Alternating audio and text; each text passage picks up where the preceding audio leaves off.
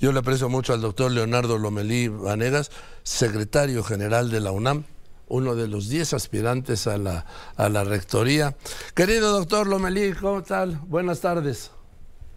Muy buenas tardes, Joaquín. A ver, ¿cómo va esto? ¿Cómo vamos? Yo creo que va bien, yo creo que ha sido un proceso en el que ha habido una gran participación por parte de la comunidad universitaria. Eh, el hecho de que la convocatoria haya salido antes permitió a la Junta de Gobierno reunirse con cuerpos colegiados y tener más semanas para reunirse con la comunidad, ir a los campus foráneos, eh, ir a las facultades de estudios superiores. Eh, creo que es un proceso que se ha caracterizado por abrir espacios de participación a la comunidad y pues esto es muy bueno. Así es, bueno, una comunidad democrática. ¿Qué haría diferente de ser rector, doctor?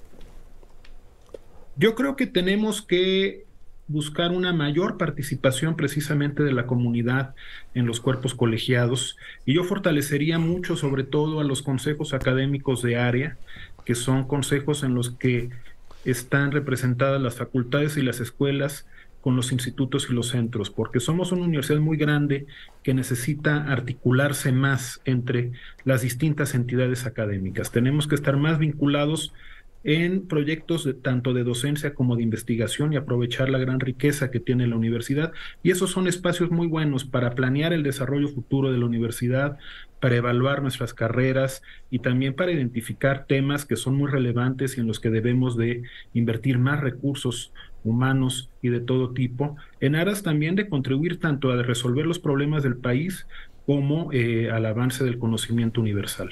El presidente López Obrador eh, declaró varias veces que la Universidad Nacional Autónoma de México se había derechizado. ¿Usted comparte esa afirmación? No, yo creo que la universidad, si algo tiene, es que es muy plural. Y qué bueno que así sea. De hecho, su principal riqueza es la pluralidad. Eh, a lo largo de nuestra historia, la pluralidad ha sido una característica que nos ha permitido precisamente reflejar a una sociedad tan grande, tan rica, tan diversa como es la sociedad mexicana. Y así debe ser una institución académica. Solo de la pluralidad pueden surgir nuevos enfoques, se puede criticar la realidad existente y se pueden proponer alternativas. Dígame, de cara a las campañas electorales, eh, yo recuerdo que hasta, pues hasta Cedillo, ¿sí? Los candidatos iban a la UNAM, hacían sus eventos. ¿Cree usted que las campañas electorales tienen que pasar por la universidad? ¿Los candidatos tienen que pasar por la universidad? ¿O, o no deben utilizar a la universidad? Yo creo que los candidatos no necesariamente tienen que venir a la universidad. En todo caso, eh, hace cinco años, cuando el proceso electoral de 2018, uno de los debates que organizó el INE tuvo lugar en una instalación universitaria, el Palacio de Minería, pero eso es muy distinto. Este en, en, este caso fue un este, debate organizado por la autoridad electoral. Venir al campus, digo, el campus está abierto, por supuesto, no se le puede negar a nadie que venga a él. Creo que no, no siempre es lo más deseable, sobre todo por la seguridad de los propios candidatos. Pero creo que la universidad sí debe de participar en estos procesos discutiendo las plataformas. Es algo que hemos hecho en otros ejercicios, discutiendo las plataformas de los partidos muchas veces por temas e invitando a personas de sus equipos a venir a discutir las propuestas. Yo recuerdo, por ejemplo, que hace algunos años en la campaña de 2006 se hizo un ejercicio así para el tema de salud. Eh, y se ha hecho en otros casos. Y yo creo que eso sí es muy importante, que la universidad discuta eh, las propuestas de los candidatos y que también darle la oportunidad a los candidatos de conocer la opinión de especialistas de la universidad sobre las propuestas que están formulando. De ser rector, pues quién sabe qué carreras habrá en, en sus primeros cuatro años, porque la velocidad es, supera la ficción, ¿sí? Bueno, sí, en efecto, eh, el conocimiento avanza muy rápido y debemos estar preparados para ello. Esto también pasa por tener planes de estudio más flexibles.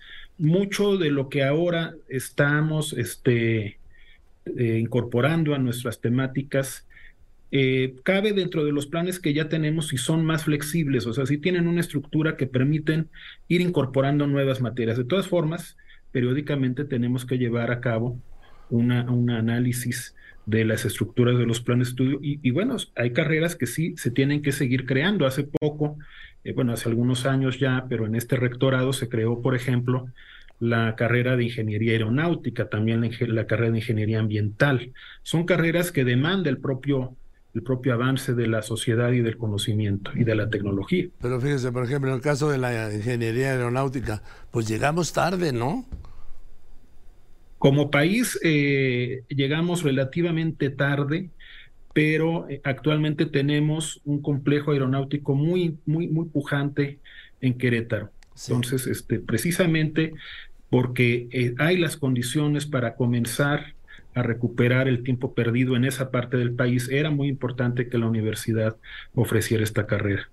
Hay carreras que nunca van a desaparecer, por ejemplo, la medicina, eh, ingeniería, por citar quizás las dos más importantes, que no se vaya a ofender nadie, pero eh, estas se tienen que actualizar a nivel, vamos, no pueden ir atrás de la realidad porque mm, es inalcanzable.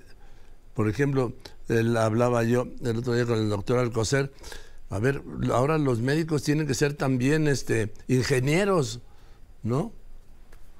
Para poder hacer operaciones con eh, robots a distancia y todo esto.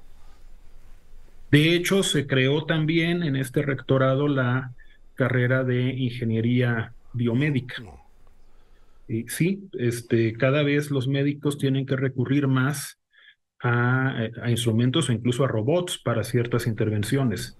en efecto, tiene, tiene que estar se, tiene que estarse actualizando la enseñanza.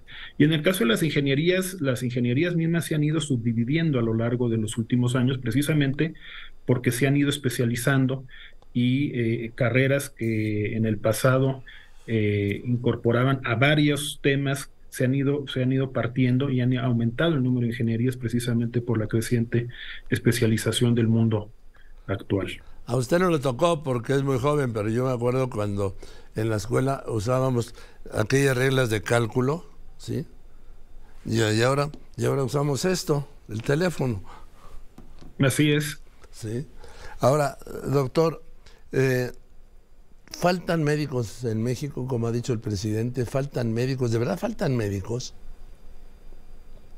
Tenemos, lo que nosotros eh, sabemos es que más que faltar médicos, faltan plazas para los médicos en, en, el sector salud.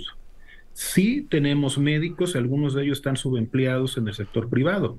Tenemos, por ejemplo, el caso de estos consultorios adyacentes a las farmacias, en donde hay médicos titulados ejerciendo la profesión. Yo creo que habría este, muchos médicos que estarían deseosos de incorporarse a las plazas en el sector público, pero yo creo que es más bien un problema de plazas. La demanda, por lo demás, en el país es alta. La universidad enfrenta una demanda de estudiantes que ingresan a medicina muy alta y, ha ido ampliando sus espacios. Lo que pasa es que nosotros tenemos tres escuelas de medicina y las tres están saturadas, la Facultad de Medicina, la FES Zaragoza y la FES Iztacala. La universidad mantendrá obviamente la actitud crítica y la libertad de cátedra de ser usted rector, ¿no? Sí, yo, creo que es irrenunciable.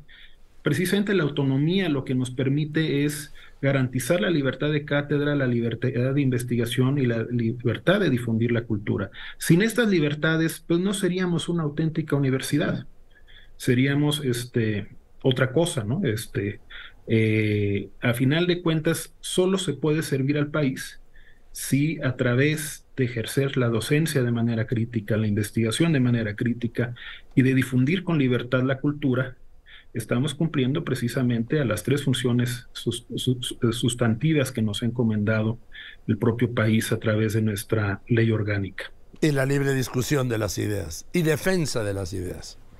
Además. Eh, oiga, eh, bueno, pues, y le encargo de ser rector ahí, le encargo a los Pumas, ¿no?